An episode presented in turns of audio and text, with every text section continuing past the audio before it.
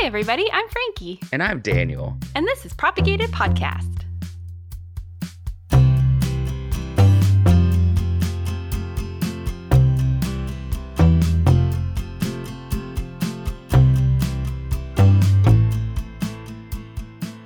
This is a podcast where we talk about plants and sometimes really horrifying histories. A lot of really horrifying histories if we want to be truly honest about it. Yeah, but I'm really excited about today's episode, honestly. so excited. Super on par with uh, the season that we're in. And Absolutely. I am just really excited on it. I, I think this is going to be a great one. Yeah, you know how much I love foraging. I was just thinking, I was like, oh my gosh, I don't even really have to farm for like pictures for the Instagram. I can just go out in my front yard and take pictures. For real, almost all the things that we're going to talk about will be in our front yards. Maybe not everyone listening, but in ours specifically. Yeah. Today's episode is boop, boop, boop, boop, spring foraging. But you already know that because you probably read the title every time. Every time. it's hard to remember, honestly. Hi, it's so nice to see your face. I feel like I haven't seen you in weeks because I was sick last week when we were supposed to record. I know. It's, it has been a minute. We're going to have to go and do something soon. I'll be fully vaccinated officially as of Monday, which is really fun. Ooh, nice. I get my first one on Monday. Ooh. Are you Moderna, Pfizer? Honestly, I don't know. I didn't look. It was just like, we have an open vaccine appointment. And I was like, boop, boop, boop, sign me up. Sign me up. I'll take that. we, I think the first thing we should do is go to the plant stores, personally. Well, that's fair. I really want to go to Charlotte to a place called Plant Bar. And apparently Plant bar. it's supposed to be really cool. Apparently they have like big walls of like different sizes of terrariums you can pick from, like the actual glass terrariums, and you pick one and it's like you get to fill your terrarium up and it and it costs by the size. So you get and and there's a full bar. So you can like have a glass of wine or a beer Oh or a cocktail while you're building your terrarium at this place called a plant bar. And I think that's really fucking fun. We should do it. That sounds amazing. I used to work at a flower shop, which I think believe I've talked about before, but I worked for a long time in the floral industry. And when it wasn't wedding season, I got to just build terrariums, which was like the most fun ever. You're just like sitting there with your tiny little shovel and your tiny little rocks, and you're just like putting your tiny little plants in their tiny little homes. I love that so much. I want Yeah. that so bad. We have to do that. That sounds awesome. So I think let's just get into it. I decided for this episode, instead of doing an article, since this is about foraging, and I feel like, you know, foraging is one of those things where you kind of got to cover the basics and know a little bit about it before we go into it, especially if you want to do it safely. The BSBI, which stands for Botanical Society of Britain and Ireland, Okay. they have this code of conduct that I read that was really sweet. So I want to cover some of those points and then we'll get into some other stuff. So, number one, only ever take something that is one out of 20. So, if you're going to take something, make sure there are at least 19 things you are leaving for the wild. Number two, when in doubt, keep it out of your mouth. Don't eat something you don't know exactly what it is. I think that applies to a lot of different situations, Frankie. Yeah, for sure. um, number three, uprooting plants is illegal unless you have landowner permission, and some plants are protected by law, so be mindful of those things. And also be mindful of the consequences to your actions. Birds need winter berries to survive. Do you need winter berries to survive? No, no, you don't. So leave the berries for the birds. I like that. It was really sassy. It was like, no, no, absolutely, you do not. so I also wanted to go into another thing because I found this out this week and it was really wild to me. And I think it's something that is really important to know, especially if you're foraging. That I talked about, you know, landowner permission and trespassing and all of that. And I found out that a lot of these laws were literally created to keep black folks from feeding themselves post Civil War. So I read this article called Race and Property After the Civil War Creating the Right to Exclude from the Mississippi Law Journal. um, by Brian Sawers in 2018, and it was fascinating. And so I wanted to cover some of these points too, just because I think it's something super important to know. And it's just like the racist history of foraging and trespassing laws. I want to pretend like it's surprising. yeah. God, not much surprises me anymore with our laws.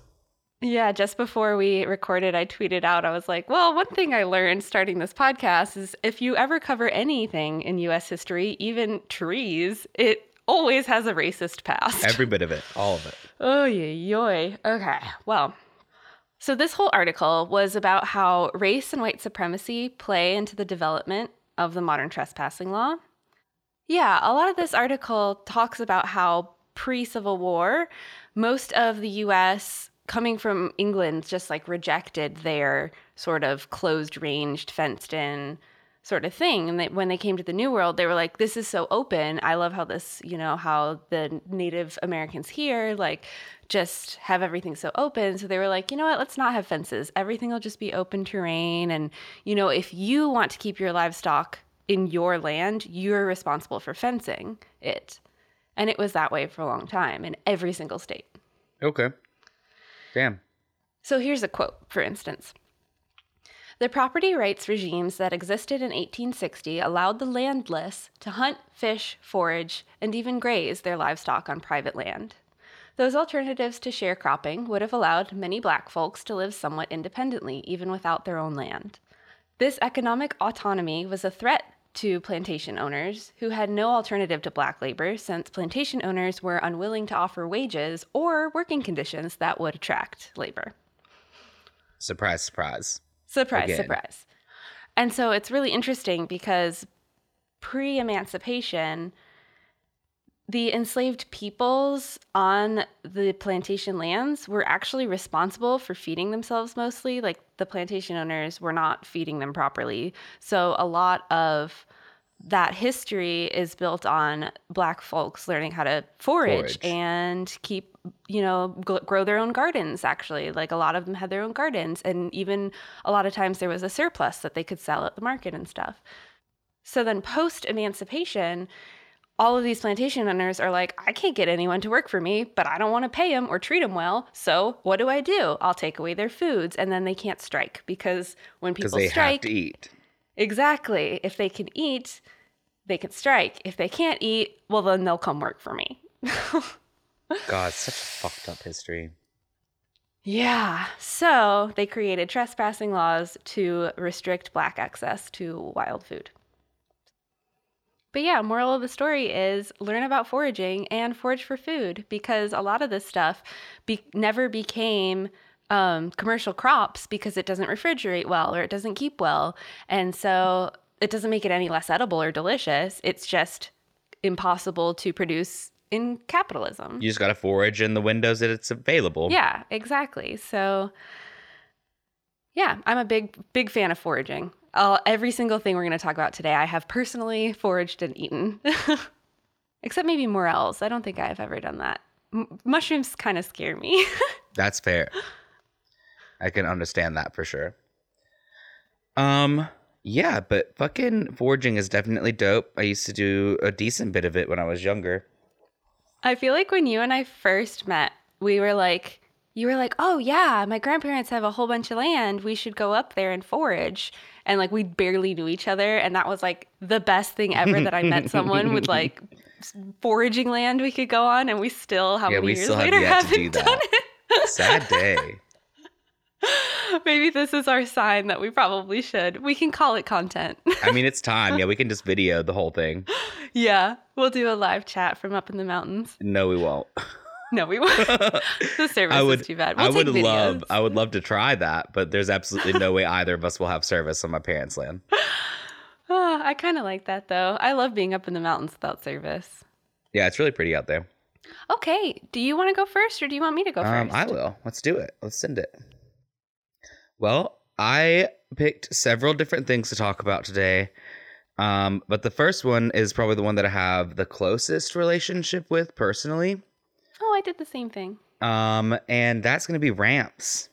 Ooh, So- yay. If you live in the US and any of the eastern mountain ranges, you've probably eaten or at least heard of ramps.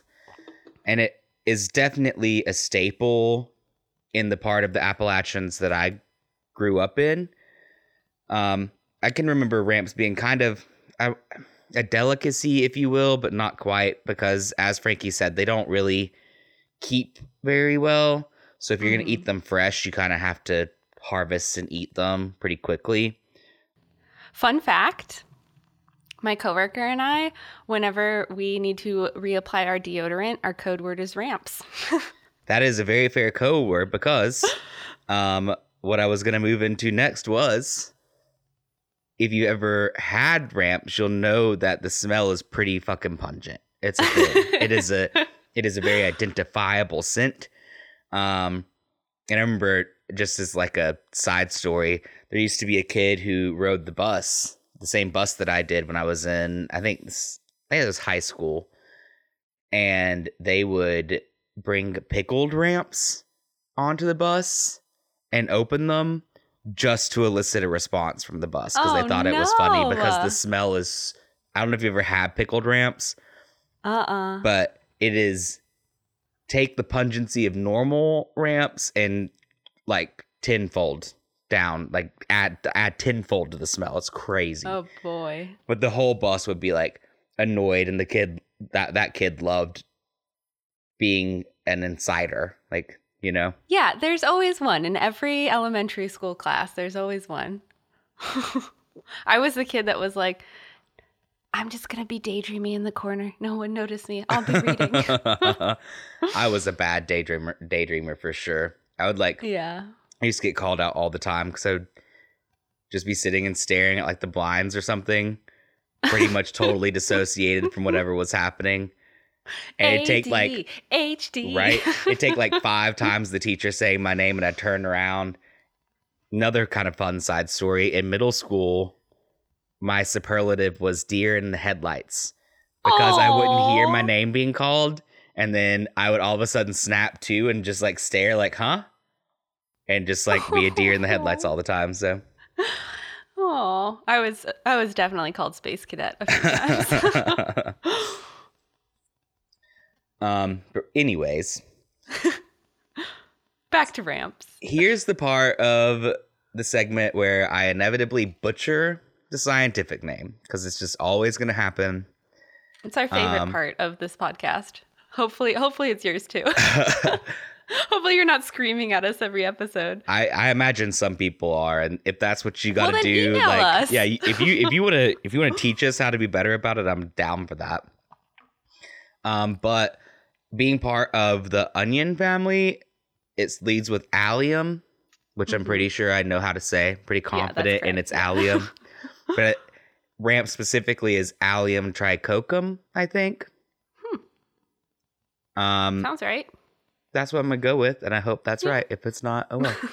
uh, but they're also known as wild leeks, uh, which is also part of the onion Oh. family. It makes sense if you've ever seen one and compared it to a leek. But um, so since this is a springtime foraging episode, and we're gonna release this in the early spring, might as well tell you a little bit about how to find and identify these plants if you decide that you want to go out and do that. Uh-huh. And ramps are what did honestly I say earlier though? If you're if you're not sure, keep no wait, what was it? It rhymed. oh, it did um, rhyme.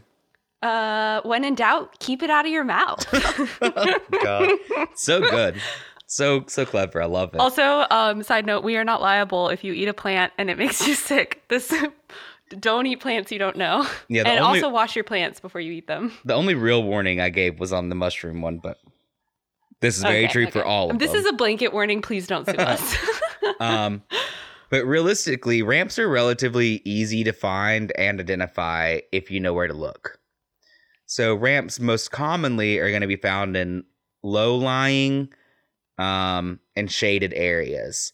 Hmm. So that's because the plant needs a very rich and kind of moist soil profile. So they need a kind of wet soil with really rich soil, which you usually find in like bottoms and lower lying areas around your wherever you are.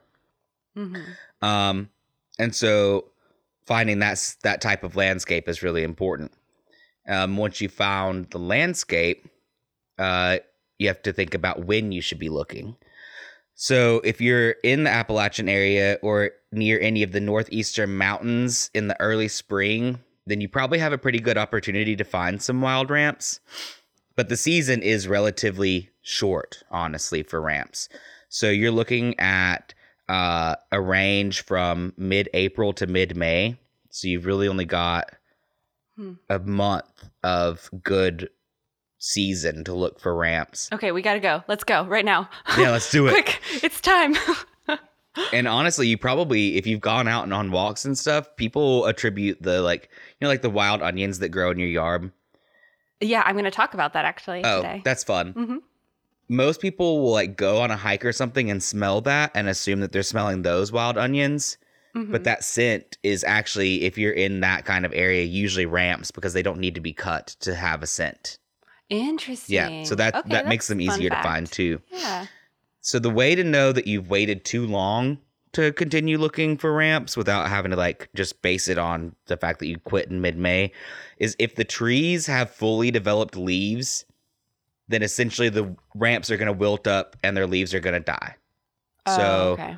once all the trees are bushed out, you pretty much don't have to worry about looking for ramps anymore because they're going to go into a hibernation until the following spring. And what you're looking for, as far as appearance goes, ramps have broad light green leaves and purple stems. Ooh. Um, obviously, we're going to put a picture up of each of these plants on Insta Yeah. when we release the episode. So I'm not going to del- delve too deep into what they look like because it's easier to look at it than it is to hear about it. I know that Frankie already gave some very specific responsible foraging techniques. My understanding for ramps specifically is that you should only harvest ramps from large patches, similar to what Frankie said. The Mhm. source that I looked at said that it should be 10 or more plants if possible because they're pretty prolific growers, but it's it never hurts to go Err to a on the safe higher number, yeah. err on the safe side and look for 20. Um you should avoid any plants that are seeding. So if they if they have seed stalks shot out, you definitely shouldn't touch them. Um never harvest more than one fifth of the patch that you're harvesting from. So if it's a patch of 10, then you shouldn't be taking more than two. If it's a patch of 20, no more than four. And people will dig up ramps for their bulbs, but the leaves are also really delicious. And if you can skip the bulbs, Mm.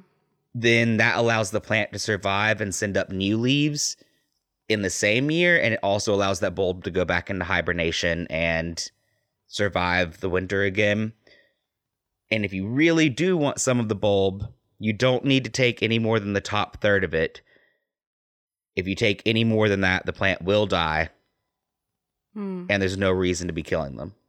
And also, you should definitely take leaves from plants with two or more leaves at least. And that's another way to prevent the bulb from dying o- while it overwinters. That gives it enough chance to like have metabolized enough energy to survive. And then last, of course, I can't have a plant that I talk about without at least talking a little bit about some history. I wanted to do folklore for each of them, but honestly, there wasn't a whole lot of folklore behind Yeah. ramps, which kind of surprised me. Hmm. Um, I suspect that part of that comes from how necessary and pertinent to survival the plants were for early settlers. Mhm. Um, and in a region where realistically poverty and struggles kind of have existed since we ran out the Native Americans. Um, I think that not much folklore was based around them. They were just seen as a plant that helped you survive in the spring, like a little bit of abundance. Yeah. Honestly, I feel like that's most of what we're talking about today is like all of these things are great because it's like, wow, everything's been dead for so long. Yeah. Look at this great abundance. Now we can eat again. yeah, let's have some emergence of life. So nice Yeah. to see. yeah. Um, Replenish our our um minerals and all kinds of our vitamins that we're missing. yeah, for real. A nice diet of depression and sadness through the winter. Let's get some let's get some minerals and our little starchy tuberness. we're just living off our our stored sugars. But realistically, even though I couldn't find a deep, rich folklore around ramps, I do you think that ramps are definitely treated with a kind of honorific title in the Appalachian region. So if you come to the Appalachians and look around, you're going to find plenty of recipes that will teach you exactly how to use the ramps that you foraged. And there are even several festivals who are that are named after and dedicated to this pretty cool little plant. Mm-hmm. Yeah, I've always wanted to go find them. I've gone out foraging once specifically looking for them, but I think we were probably too late. But we did get nettles and chickweed, which was exciting. Yep, So- nettles are nettles are usually right after ramps. It's like verging on a must have been too summertime. Yeah. Um, but yeah, that's about what I have for ramps. Sweet. We should definitely try and go out and find some though. I would definitely eat some ramps. Love some ramps. How do you eat it? Do you like cook it or do you eat it raw? You can cook it. You can add it to salads. You can do a lot with it. There are literally about a thousand and one ways you can look at what to do with ramp. Pickled ramps, even though they smell like fucking hell, they taste really good. So, nice. but yeah, Cool. Well, if we're ready to move on, then I want to tell you about the dandelion. ooh, uh, got some of those in my yard right now. Yeah. So I have a personal connection with dandelions because they were really the first thing that you're taught is a weed. Like you're taught that dandelions are a nuisance and you should get rid of them and they're unnecessary and useless and awful and ooh, dandelions. And then once I learned that like they are incredible, every single part of a dandelion is edible. Like it is always food. It's just there. It just exists to like be beautiful and yellow and be food. Like I think that's so cool. And then it kind of little- made me like cute little flowers too. And the only Yeah. thing that pisses people off about dandelions is it messes up their perfectly manicured lawns. Go get fucked. Yeah. Yeah. Hate that. Yeah. Well, that's a whole nother episode that we'll get into. Man, we haven't done that yet, but y'all better sure. get ready for a rant when we get there Oh, gosh. we, we both have some beef with with the manager. Pretty much every time we hang out, we're like, let's talk shit about lawns. Goddamn French aristocracy. but anyways, yeah, so dandelions, like they are a pain because they have this long taproot. If you are trying to get rid of them, it's a pain. But like, why would you get rid of them? They're great. Oh, but dandelions really taught me that like a lot of things we label as weeds. And why do we label it that way? Like weed is just a judgment call. It's not like a taxonomical thing. You're not It boils down literally to aesthetics. Yeah. When you like call something a weed. There's invasive species, but that's very Mhm. different than being a weed. Like a noxious weed is different than just a weed. And I think that that differentiation as you are driving at isn't made clear enough in a lot of situations.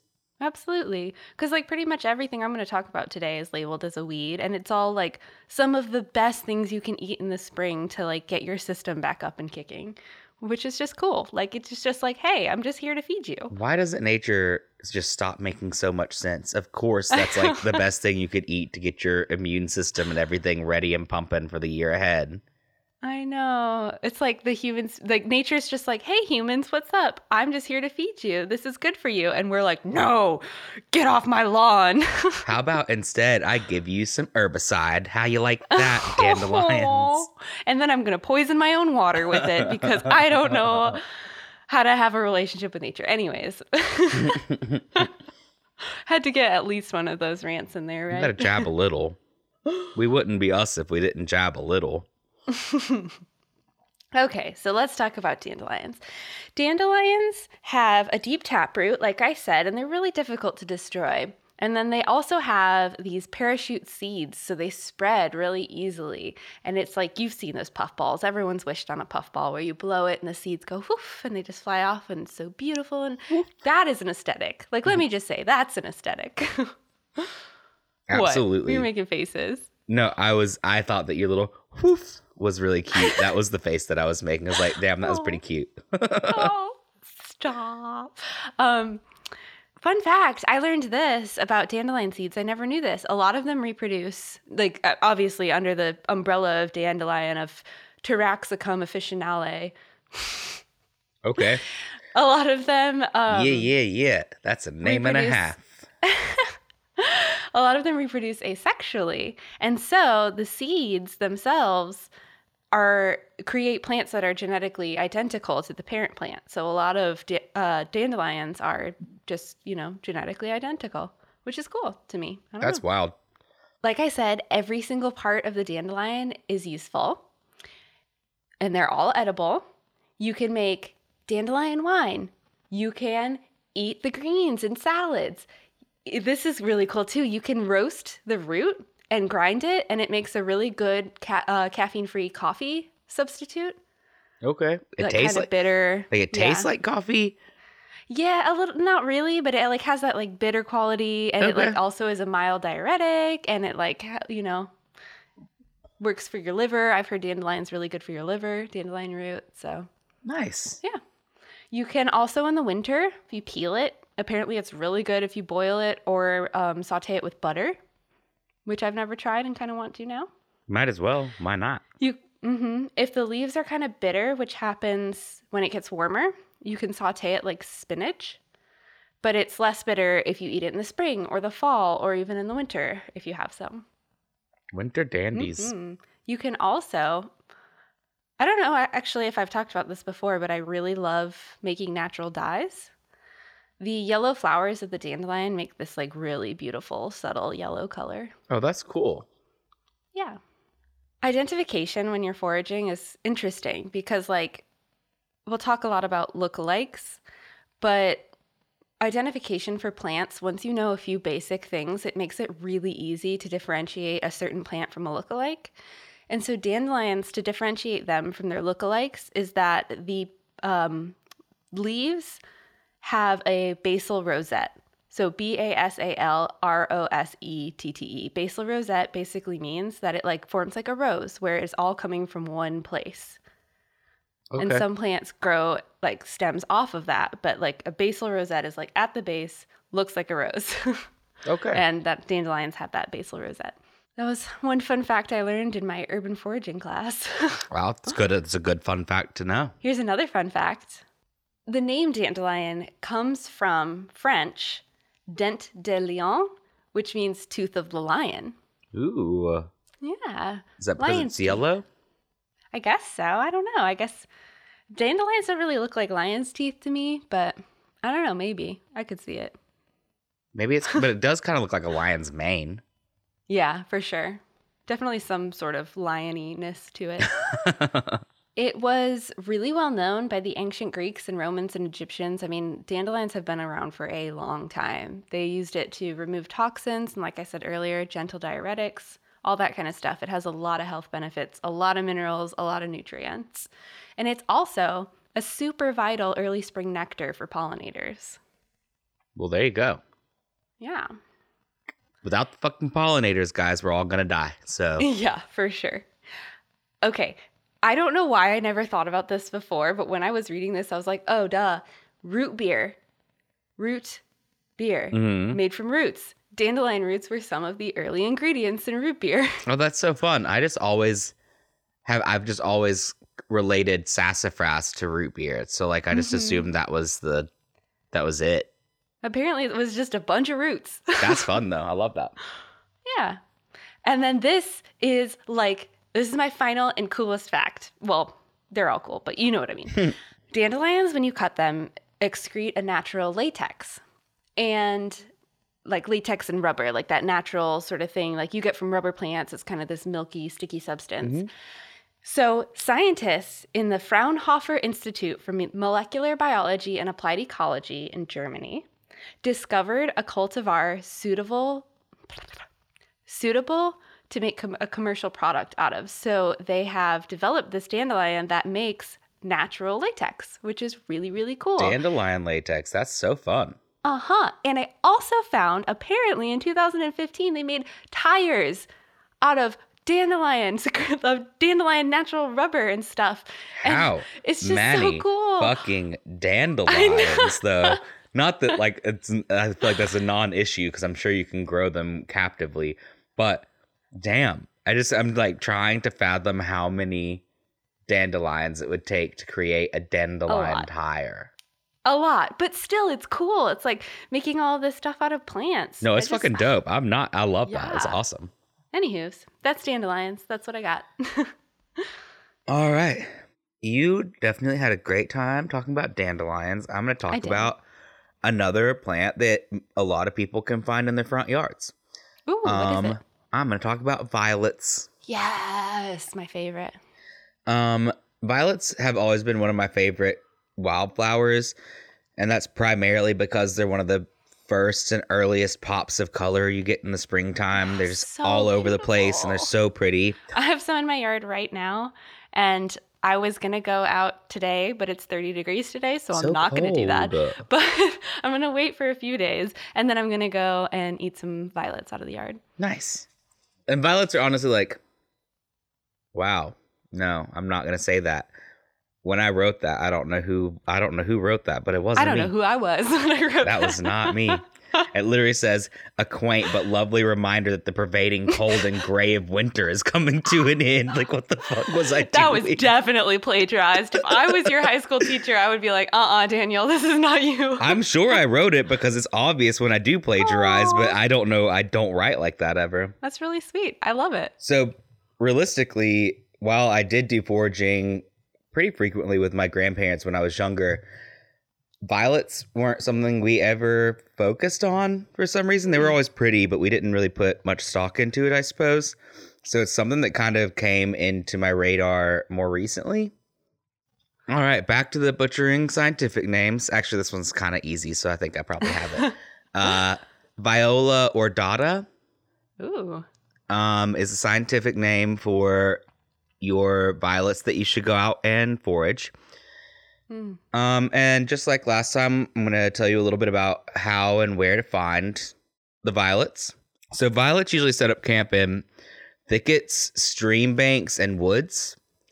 Mm. Um, you'll see them in your yard, but if you want to like see a big bloom of them, I have a huge patch under my magnolia tree. yeah, they like to be a little shaded. hmm So they tend to stay near the ground. They don't really, the flowers don't grow up off the ground on huge stems or anything. And they usually spread pretty prolifically if given the range to do so. If you like leave them for a few years, they're usually all over the place.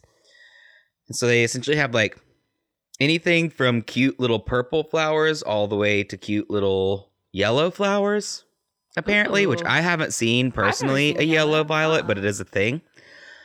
And so those little flowers are like a cool way to help you identify, obviously, the plant. And the leaves are kind of heart shaped, but it's obviously easiest to identify by its flower. Yeah. I guess, kind of unlike ramps, violets have a bit of a longer season, a bit of a longer opportunity to forage. Mhm. Um, still exclusive to pretty much springtime. Um, summer sun makes it harder for them to survive. They're not usually a fan. They're a little bit dramatic in the way that they grow, and if they get a bunch of summer heat, they're just gonna wilt away and die. They don't. They don't Same, like it. See, I I, it. I I thrive thrive in the summer heat. And also, if you're like not quite the foraging type, violets are an easy flower that you can get seeds from or buy seeds of and grow for yourself. It's not a very difficult grow at all. Um, but the leaves and flowers of the violet are both edible, which is pretty cool. So the leaves can be used to supplement a salad, or I thought this was kind of cool as a fun fact. You can add it to a soup or stew, and it will actually act as a thickening agent. Ooh, I'll Yeah. have to do that this week. So that's kind of a lot of soups. And while the flowers are super edible and have a nice like sweetness to them, it's not just good for a salad. If you're like a cocktail person, Mm. making a floral simple syrup from violet flowers is a really pretty color and Yes. tastes really good. I've done that. I did that last year. It was so beautiful. It was like this like deep, rich purple color. I think I actually posted a picture of it because I couldn't find a good picture for our poisons episode. So I was like, this Nice. looks like a poison. This looks poisonous enough. I'll uh, post it again though. I loved it. I'm gonna do it again this year for sure. It was delicious. Fun fact Frankie lies about what is and is not poisonous, apparently. yeah. I'm like, ooh, look at this this poison. Just kidding. It's violet syrup, which is delicious and you should totally make. Yeah, I want. I kind of want to make that this year. I think it's uh, that's something I'm into. Yeah. So, as with any time you go out foraging, not all violets are made the same, and it's important that you educate yourself on how to identify the type of violet that you want and make sure that the type of violet that you want is something that you should be foraging at all to begin with.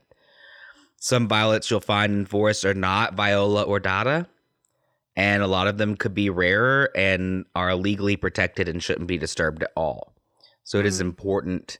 I didn't go down the list because there are actually a lot. The viola genus itself contains about 550 different species. Woof. So, um, just make sure that you know what you're doing. It's important to educate yourself. I will educate you a little bit and make sure that you know what you're doing in general, but it's kind of on you to make sure that you know in your area what you should be looking for specifically. Um, and there are some people who say the yellow species of violet just shouldn't be touched, period. But there are also others that say that as long as you're following proper foraging practices, that there's no reason you can't collect them.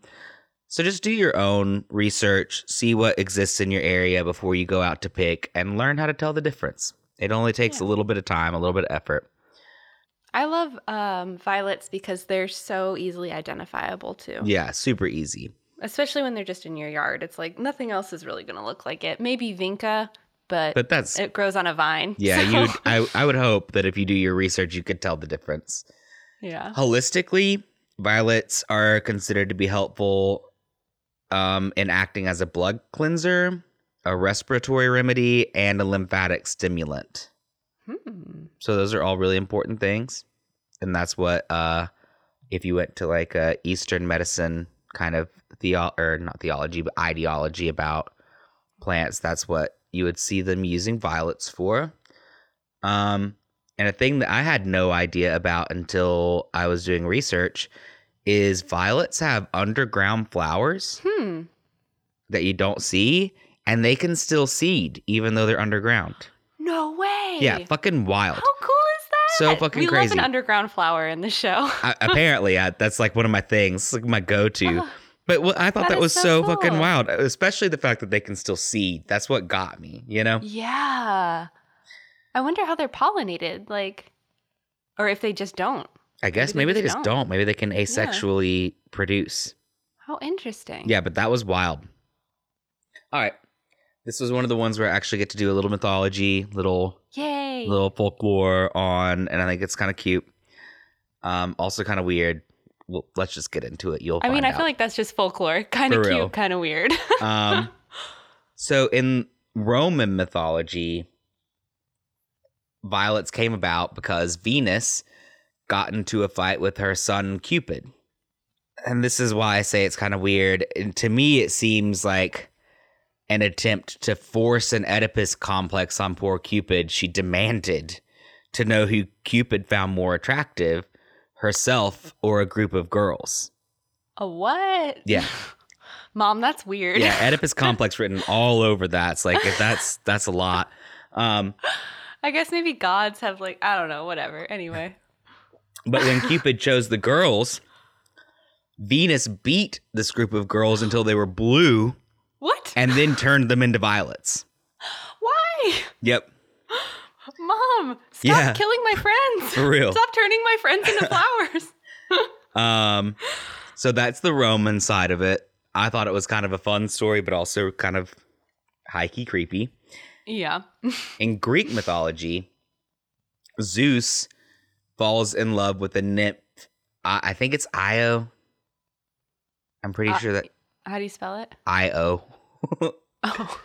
I think it's Oh. Io. Uh, Um, yeah, sounds right. I don't know. So Zeus falls in love with the nymph Io, and knowing how furious Hera gets in general when it comes to Zeus's infidelity, he attempts to save Io by turning her into a white heifer. Io was less than thrilled by Zeus's actions and was especially saddened by having to eat coarse grass for the rest of time. So Zeus turned her fair. fallen tears into violets for her to eat instead. Hmm. Okay.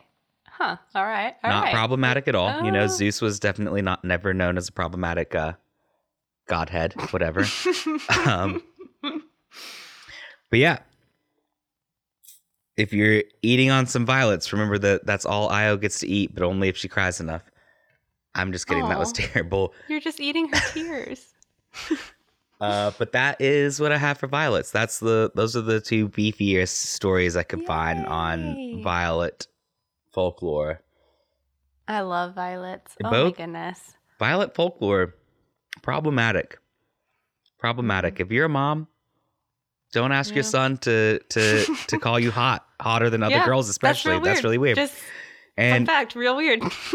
and if you're a man Maybe in a don't turn women monogamous relationship, don't cheat on your girlfriend and don't take your mistress and turn her into a cow and make her cry for the rest of the time. It's really shitty. And don't be like, I turned your grass into flowers. You're welcome. yeah, you're welcome, bitch.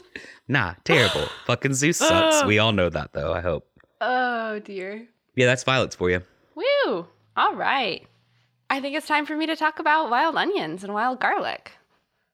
An onion grass. Well, kind of. I, like it was kind of hard because I was like, okay, what are the differences? Let me Google and like figure this out. And it's really hard to know the difference. Like they're very similar and they're both edible and they're used in the same recipes and they taste very similar and smell very similar. So it's going to get a little bit muddy here, but so if you find one or the other, really you're fine. Sounds like it's not like it's not it's not like it's a lookalike that's gonna hurt you. no, no. There are some inedible there are some inedible lookalikes, but I'm to tell you right now, if you cut it or like scrape it with your thumb and you don't smell anything, don't eat it. All wild onion, all wild garlic, all of that, you can smell it immediately and it has a very pungent smell. Well, that's a good thing to know. Yeah. It kind of smells like chives. Like this is the one that I probably eat the most of because we have a ton of onion grass in our yard and you can eat the whole thing, you can chop it up, put it up in stir fries, you can dig up the bulb. The bulb is really delicious too. Like it's just one of those things that's a wild invasive species and you should just eat it because it's great. Yeah. So you can kind of tell the difference from the leaves too. In wild onion, the leaves are kind of like a blade of grass with a slightly curved U shape. And wild garlic has kind of a hollow tube, sort of looks like a really baby chi- chive, I would say. I used to love mowing over clumps of it because it just has such a like noticeable awesome like scent. Yeah. Um, you can tell the wild onion from the flower. It is white with six petals. And if the flower is purple, it's probably wild garlic instead. And in the bulbs of it, wild onion looks kind of like a tiny little shallot, whereas wild garlic is broken off into little bits, kind of like how garlic is, like a garlic um, clove. Damn. Yeah, I didn't know that bit cool. about the flowers. I knew the underground part, but I didn't know the flower bit. Yeah.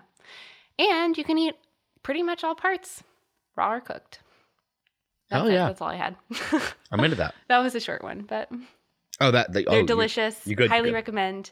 I eat it in stir fries. I eat it in spring rolls. I eat it in soups. All kinds of stuff. It's similar to, to me. It's always been like similar to chives. So it's yeah, like exactly. you can add it to anything. On It's a nice little bit of zest to anything you you're eating. You know, Absolutely. add it to your ice cream. I don't know. I'm just kidding. Ew. Um, uh, so next on the itinerary then would be clover, another front yard common plant. oh my gosh. When I was a child, my dad taught me that clover was edible. And then he just found me in the yard, just like munching down for hours at a time, just eating clovers. I used to eat clover too. Feel that. Um, It doesn't even taste that good. It was just exciting to me to like eat the lawn, you know? yeah, it's got like a tang. It's not like it just doesn't have a whole lot of flavor at all, No. but it's got a nice little like zing at the end of it, like a little sour tang to it. Yeah, a nice little field treat. Um, so for the for the purpose of just talking about all of this, red and white clover are both very common. Um, they're both in your yard, sometimes next to each other. So I'm going to tell you both of their scientific names. So red clover is Trifolium protens, and white clover is Trifolium repens. And both are often regarded as weeds. I'm not going to really differentiate much for the rest of the episode between red and white clovers because essentially, aside from color, there is not a large difference. So, this is another one that I have quite a bit of childhood memories with because who doesn't go out when you're a kid and look for a four leaf clover? You Yeah, know, that's a very standard, like a normal thing that you're going to do. But yeah, in my whole childhood, I can't tell you how many times I came like running up to the closest person with a four leaf clover in hand, being like, oh my God, I have good luck now. Yay. And even as an adult, I still, if I see a patch of clover, I definitely do a double take and glance around and see if I see a four leafer, you know? Yeah, obviously. Uh, But actually, last year around this time when lockdown first started, we went up into the mountains and like searched for four leaf clovers, and I found like eight of them. It was really exciting. It's pretty common, really. yeah. But that being said, if you're new to foraging, it's a pretty good place to start looking for clover because it's very identifiable. To my knowledge, it doesn't have a dangerous lookalike. It has some lookalikes, but nothing that I found was a dangerous lookalike. Mhm. Um, and the most common confusion on identification that I found would be a mix up with types of oxalis. Mm. Um, but again, if you do your research, it's fairly easy to tell the difference between clover and oxalis. They have a similar shape, but very different sizes. Anyways, do, like I said earlier, just do your research and you'll be fine. Yeah. Um, so this plant, if we're talking about how to identify it, has compound leaves with normally, obviously not always, but normally three oval leaflets, and they have a tip. They typically have a slight V mark pattern, and then the flowers are going to be either pink to red or white, and have round heads with several small petals pointed upwards.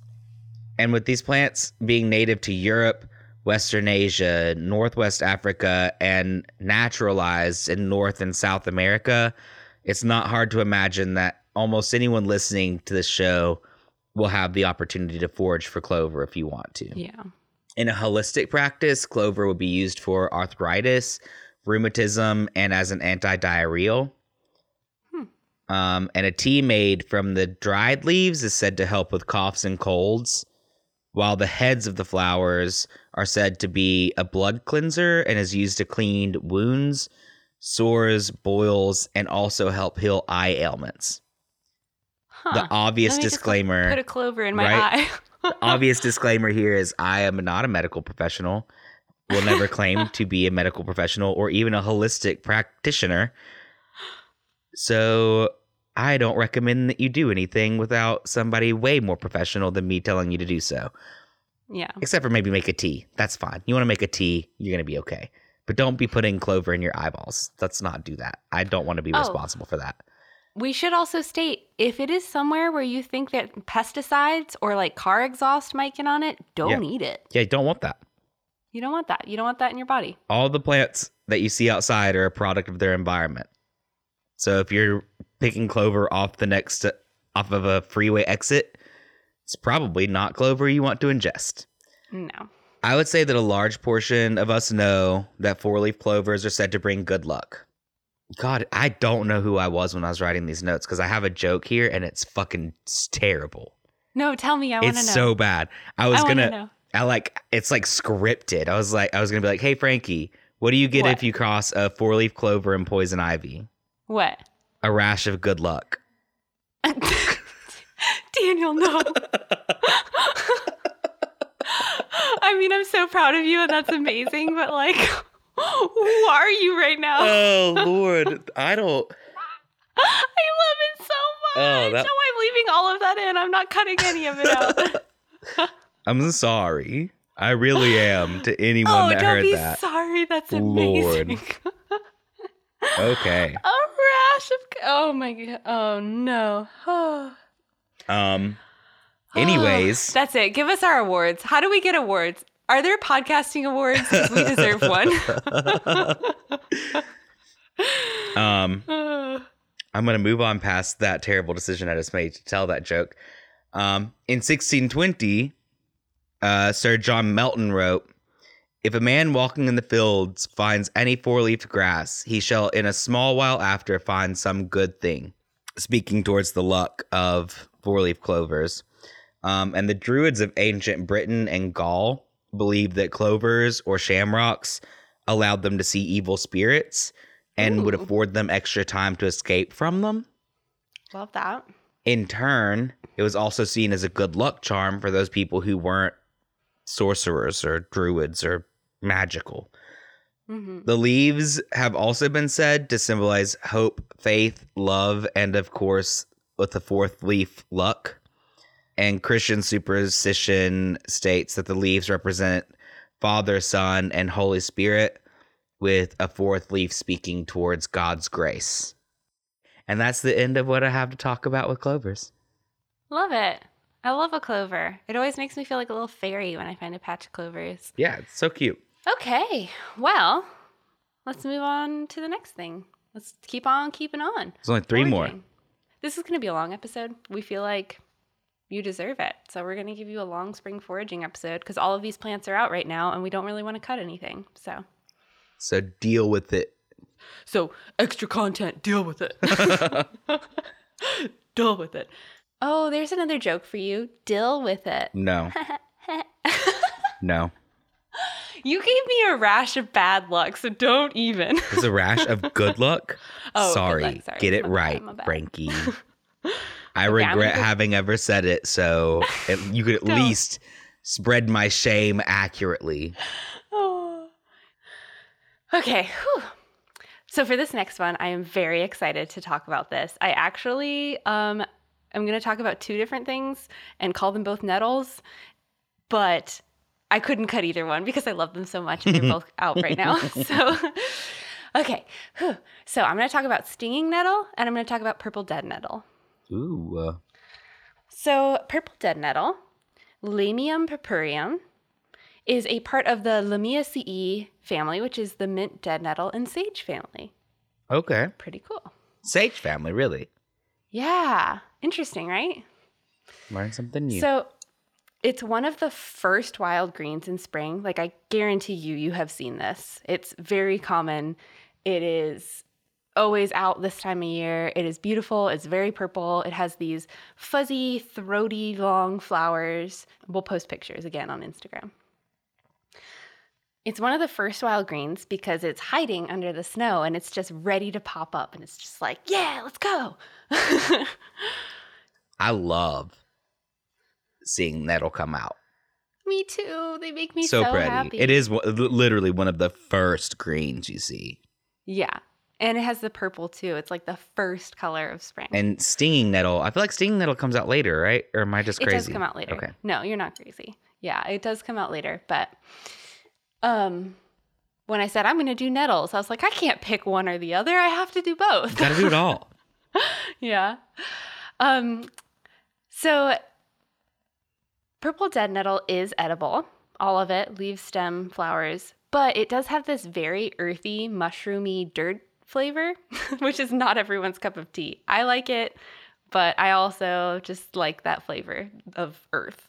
I mean, I love that description, and I also just have massive deja vu. It was really wild. Huh. They say that that means you're exactly where you're supposed to be. Well, look at me go then. um, so in the early spring, like now, you can just use it in soups. You can use it in salads, just raw like that. But once it starts to flower, it gets a little bit more funky and it has kind of a more funky mouth feel. It's still edible, but a lot of people say that they would rather cook it at that stage and only use the tops because it's not quite so fibrous and fuzzy. They have heart leaves that are kind of wrinkly, and Did you say they are hard or heart? I'm sorry. heart heart Okay, leaves heart. that are kind of wrinkly, and they are opposite on the stem, opposite each other, and they are on a square stem. Which super fun fact: most things in the mint family have a square stem. Not all square stems are mint, but most things in the mint family have a square stem that you can literally feel with your fingers if you touch it. Oh, wild. Yeah, Fun facts. So I love kind a good fun fact. Yeah, that's kind of like the best way to be like, uh, this looks like purple dead nettle, but is it? Just touch it. And if you feel that square stem, you'll know. And also, a lot of times with purple dead nettle at the very top, it has like the leaves at the top start to turn purple, which is just so pretty. Yeah. I just love it, especially in like a meadow and a wild like this It's as a wildflower. so pretty. It's pretty. Yeah. There's also henbit dead nettle, which is very similar, but it's kind of more scraggly, more pink flowers, also edible, also square stem. So not a big deal if you mix up the two. Gotta love a lookalike that won't kill you. Yeah. yeah. Okay, so let's move on to stinging nettle, which is one of the first forageable plants that I had when I moved here to the Appalachian Mountains that I was like, oh my gosh, this foraging thing is for real. After I ate it, I felt so good. It's a sense of accomplishment. There's like psychosomatic and like Yeah. true somatic Totally. symptoms to foraging for sure. Totally. And I think too with stinging nettle, it's like so high in iron. And I'm always so low in iron that it was one of those things that after I ate it, I just felt like a superhuman. Your blood was just like, whoa, who is this new Frankie? I love this. we haven't been this healthy in so long. I can long. transport oxygen so efficiently now. What? yeah. Okay. So stinging nettle is Urtica diotic. Oh gosh, nope. Urtica dios. Nope. it's D I O I C A dioica. Urtica dioica. Send it. Go with it. We always fuck them up Urtica- anyways. Just send it. Urtica dioica. All right. You know I'm gonna say it eight times, and maybe one of them will be right. Thomas Culpeper in the 1500s said, quote, Nettles are so well known that they need no description. They may be found by feeling in the darkest night. Which I thought was really romantic and sweet. that is really romantic and sweet. Yeah, it's kind of fun too because nettles is one of those plants that like is just in history. Like Shakespeare talked about it. Our saying of like I was nettled comes from stinging nettles. Like it's just everywhere in history. I'm trying to think of a situation in which I've ever heard I was nettled.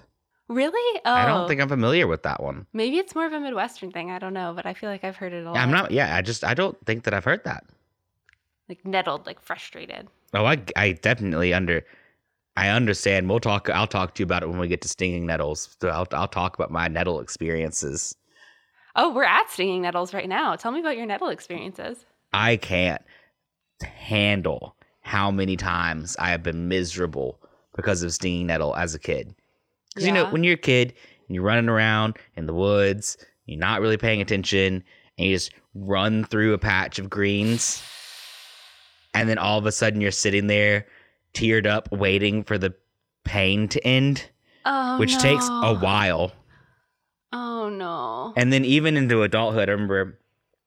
So where my parents live is above my dad's parents. So like my grandparents on my dad's side, we essentially like dug out what used to be a field and put the house there. And we knew that there was a spring above us, so we went up into the woods and dug out the spring to supply water for the house. But obviously, with the spring being there in the middle of the woods, stinging nettles were rampant Oh, up and down there. And it was next to impossible to do anything without being irritated for like five hours. Oh no. That's awful. Did you get like blisters and stuff? I've never like had a reaction, so I don't know. You don't have a reaction at all? Well, I've never like tried. I've never like Oh, touched a nettle without gloves, so I don't know. Um, yeah, I don't. You don't really get blistered. I also probably have lesser. I tend to have a lesser reaction to things than people who have higher reactions to stuff. I don't think that made Uh-huh. any sense the way I said that. no, no, it totally does. But Yeah, um, yeah. for me, it would be a slight like raising of the skin, like almost like Oh, gotcha. goosebumps, and you get a little Yeah. red for a few hours, and then it go away. is but it, it itchy? burns. oh, it's like no. It stings. It sti- Have you ever been stung by a jellyfish? no. I don't know how to relate it to you. Then it's like it's literally a stinging. Like have you, have you been stung by a bee? Yeah, I've been stung by a bee. Okay, Yeah. so take that down about ten notches. You know, like it's not, Mm, but like it's all over a huge area instead of in just one spot. gotcha. It's weird to Gotcha. Okay. explain, but it's pretty miserable. I Yeah, that makes sense. I would definitely go foraging for nettle now, but I have a I don't I'm not a huge fan of stinging nettle because I have a bad past with it. Well, okay, maybe I can turn you around because it's one of my favorite forageables. So let me tell you its uses and some cool fun facts. You ready? Go for it. So you can make beer out of it. Okay. That's a perk. First and foremost, That's the young nettles make alcoholic beer. Um, the nettle stems themselves, pretty cool. The bast fibers have the same purposes as linen, and it's a really similar process as to making linen. Wow, that's And- crazy. Yeah, unlike cotton, it grows easily without pesticides, and it's been used in clothing for 3,000 years. I mean, all that's cool and all, but I still don't love it. okay, I'll keep I'll keep trying. I'll keep trying. So, textiles from the Bronze Age were found in Denmark that were made out of nettles. It's also widely believed that uh, okay, the evidence is iffy. I'll say that up front, but it is like this wide belief and talked about a lot that in Germany in World War 1 there was a cotton shortage and so a lot of the uniforms are actually made out of nettles. I'm gonna struggle to believe that one because I feel like that's something to be Oh, interesting. a little bit Yeah. more talked about. But Yeah. It makes a great dye. The roots do have like this kind of yellowish soft color, and the leaves make this like yellow green, kind of really fun, funky color. like a spring yellow. Yeah, like a spring yellow, exactly. Um, how I've eaten it myself is if you boil it just really quickly for a couple minutes, it will remove the stingers. And it's really high in calcium, magnesium, and iron. So it's really good for your body. It's one of these greens that just will wake up your whole body. And you can also make pesto out of it, although I've never tried that. But apparently, if you mash it like in a pesto, it will remove the stingers. So Okay. Well, when you make some pesto, I'll taste it. Maybe I won't hate stinging nettle anymore. Okay, I won't tell you what it is first. I'll be like, look, I made this pesto and see what you think. I know you, you can tell me what it is before. If, if it's a food and I like it, I'll be over it immediately. But Oh, yeah, that's fair. That's fair. Um, so identification purposes. Obviously, it's pretty easy to identify if you want to just stick your hand in there and get and get rashy. But if you don't, it does have that square stem, which you can see. Maybe don't touch it, but you can see it. It has heart-shaped leaves again that are wrinkly, and it has a square stem, like I said, and it has flowers that grow in tassels under the leaf, which is Mhm. kind of cool. so pretty. They are pretty plants. Yeah. I will give them Pretty that. plants. Anyways, that's that's nettles. Nettles. I want to. Let's go get some. What was it? Purple dead nettle. Yeah. Yeah, let's go get some of that. yard. Yeah, just come on over. There's a whole patch out front. Um, so this one's an interesting one, and I am going to speak to the dangers first and foremost. Um, while morels are fun to forage and a super awesome time to go out into the woods and look for, uh, you absolutely must do adequate research and educate yourself very clearly on what you're looking for when mushroom foraging.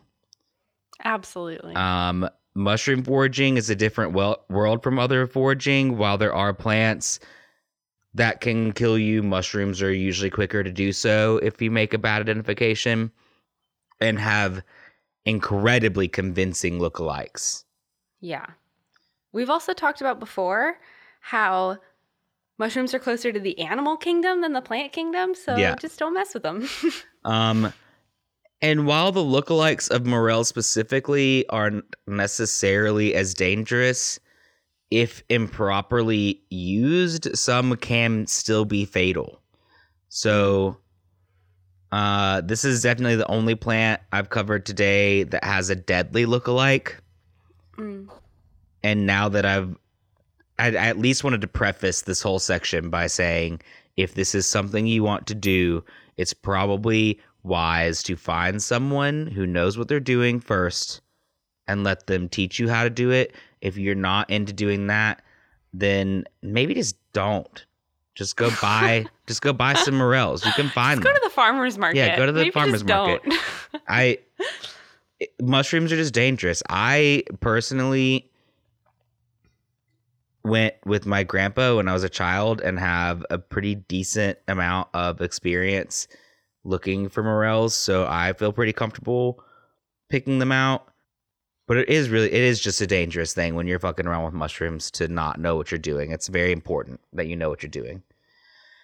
Um anyways, my grandpa and I did used to go out essentially our land was pretty extensive in the mountains and there was this one fence line that you could go to and follow it up and for years and years and it was usually around this time of the year maybe a little bit later that you can find morels but uh we would hike all the way up it was probably a solid couple miles up this fence line and then you get to a patch of morels that grew pretty much every single year. And morels are delectable. One of my Mm. favorite mushrooms to eat. Um, especially just like fi- like foraged. It's like we were talking about earlier that the accomplishment you feel from foraging it to begin with and then cooking and eating it after that. It's a great Yeah. feeling. Mm. Um, unfortunately, that morel patch dried up to to the fault of no one. That just happens. It's a thing with mushrooms. Is Mm. Sometimes they're there, sometimes they're not, and you never know what to know how that's going to work exactly. Yeah. Morels are in the Morchella family. Hmm. And they do, of the mushrooms you could forage, have a pretty identifiable appearance with an almost honeycomb pattern on the cap. Realistically, though, the word honeycomb is a bit deceitful. Yeah. I always Uh, feel like they look like wrinkly fingers. Yeah, it's it's kind of like if a drunk bee made a honeycomb, then maybe that's kind of what they would look like. Or maybe like a queen bee honeycomb. I feel like those look a little funkier. Yeah, look a little funkier. Yeah. And the colors also can range, so they can be anything from gray to kind of blonde. And the sizes can range pretty significantly too, which is another reason why mushrooms are just so much harder to forage if you don't know what you're doing. Um, and mushrooms in general are just kind of an odd lot. So while there are conditions that aid in their growth, the places you find them depend solely on the mycelium in the soil and where the spores land. So if you do decide to go out looking for morels, you should definitely be looking in forested areas. And it's been documented that morels are way more common in areas that have recently experienced forest fires. Interesting. Yeah. I'm not going to go too deep into looking for morels, really. They're a great thing to look for. I'm going to be pretty, like, I'm pretty much what you've heard is as deep as I'm going to go into their appearance and how to forage for them. I think if it's something you're truly interested in doing, then that's part of the research you should be doing for yourself. And maybe I'm wrong, but that's how I feel about it. And I don't want anybody to go out and pick some deadly mushrooms because there are two other kinds of mushrooms that look very similar to morels. And both are edible, but you have to prepare them in a very specific way or they could be deadly. So just do your research.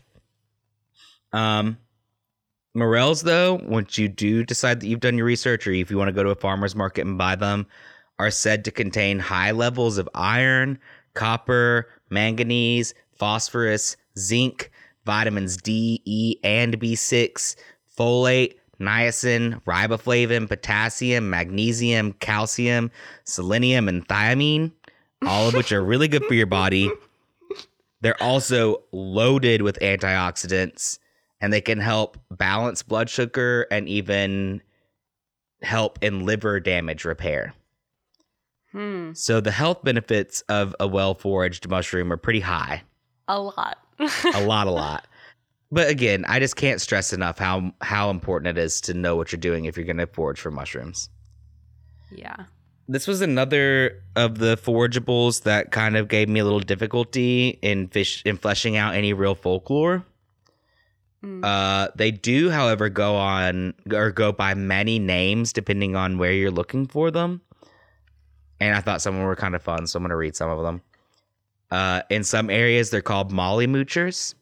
Molly Moochers. Oh. Uh, hickory chickens is another oh one. my gosh. Haystacks, conehead brain, Oh my or gosh. Merkles. Oh my gosh. And apparently, the name Merkles is from a story about a family that was saved by eating these mushrooms in the Appalachian Mountains. Huh. And if you're familiar with the dialect of the deeper Appalachian Mountains, Merkel is quite similar to miracle. Miracle. Yeah. And so the Merkel mushrooms or uh, morel mushrooms were considered to be a miracle because they saved that family. Oh Was that that's about the deepest folklore I could find on it, but That's so fun though. I feel like every single one of those things I would name as a character that I would play in a fantasy game. yeah, absolutely. absolutely. I think that Hello, Molly Moochers is my favorite. Is I'm my Haystacks favorite. Molly Moocher. Molly Moochers. so good. Also, Aw, I though, uh, hickory chickens I like a, a lot too. though. hickory chickens. Mm-hmm. Uh, a recipe that I personally love for morels, which I didn't. This isn't even in, in my notes. I just thought about it randomly. Um, if you take a morel mushroom and take some finely diced jalapenos and some cheddar cheese Ooh. and a little bit of sugar and some salt and some pepper and like make like a mix all that into the cream cheese and stuff them and bake them. Ugh, so Mm, good, yum. so good. All right. Well, I'm putting that in my calendar. I hope you know we're going to do this. Let's do it. I'm into it. I love morel mushrooms. I'm not a huge Mm. mushroom fan in general, but I like meaty, like meaty mushrooms. I love mushrooms. I think my goal this year is to get some, like some of the local farms have mushroom boxes that you can Mhm. get. And I, I, want one so badly. Yeah. I'll let you know if I order some. Uh, yeah. Let's, that sounds great. Into it. Into it. All right. Let's do our final forageable. Let's do it. You know what it is? It's chickweed. Ooh, which is one of the greatest. It's not spring specific, but it is really, really yummy and great and fresh and delicious in the spring. I always eat it in the spring because it's just like, you know, when you need that extra green in your diet, it's just there and it's, like, ready for your. You don't have to do it in the spring, but it's highly suggestible. It is a cool weather plant. It prefers like 53 degrees to 68 degrees. So, like in the zone that we're in, it dies off and then comes back. And so you're really only going to find it in that temperature range. Okay, that's But- fun. That's like a, that's like a cool thing, honestly. Yeah. It has a very succulent stem and it has these tiny, adorable, adorable little white flowers that are so cute. You ha- you have to go look at this picture. I love chickweed flowers. They're so cute. I don't cute. think I'm that familiar with chickweed, honestly. really? Yeah. So, uh, what it looks like is it has these pointed oval leaves that are in pairs that are opposite each other. And the flower itself is five double lobed white petals, but the lobe is so deep it almost looks like 10 petals. It's really cute. Oh, why is it so cute? I'm sorry, I looked it up on Google because I had to. It's so cute.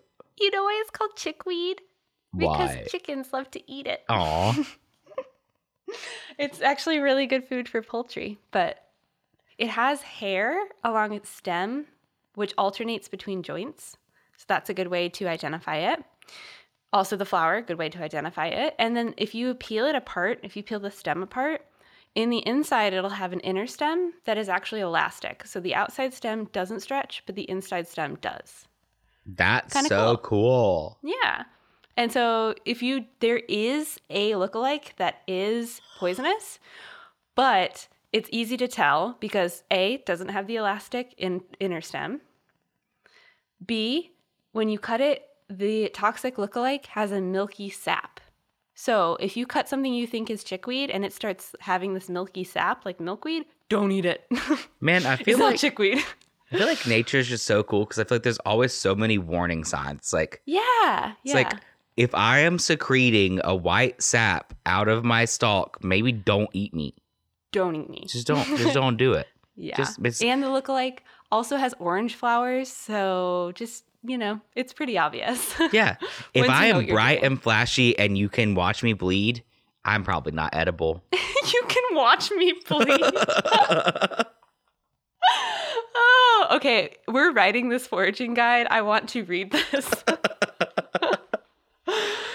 what was it? Don't put it in your mouth if you're not all about it. I don't remember what it was. I know I've had to look it up twice now. Please forgive me.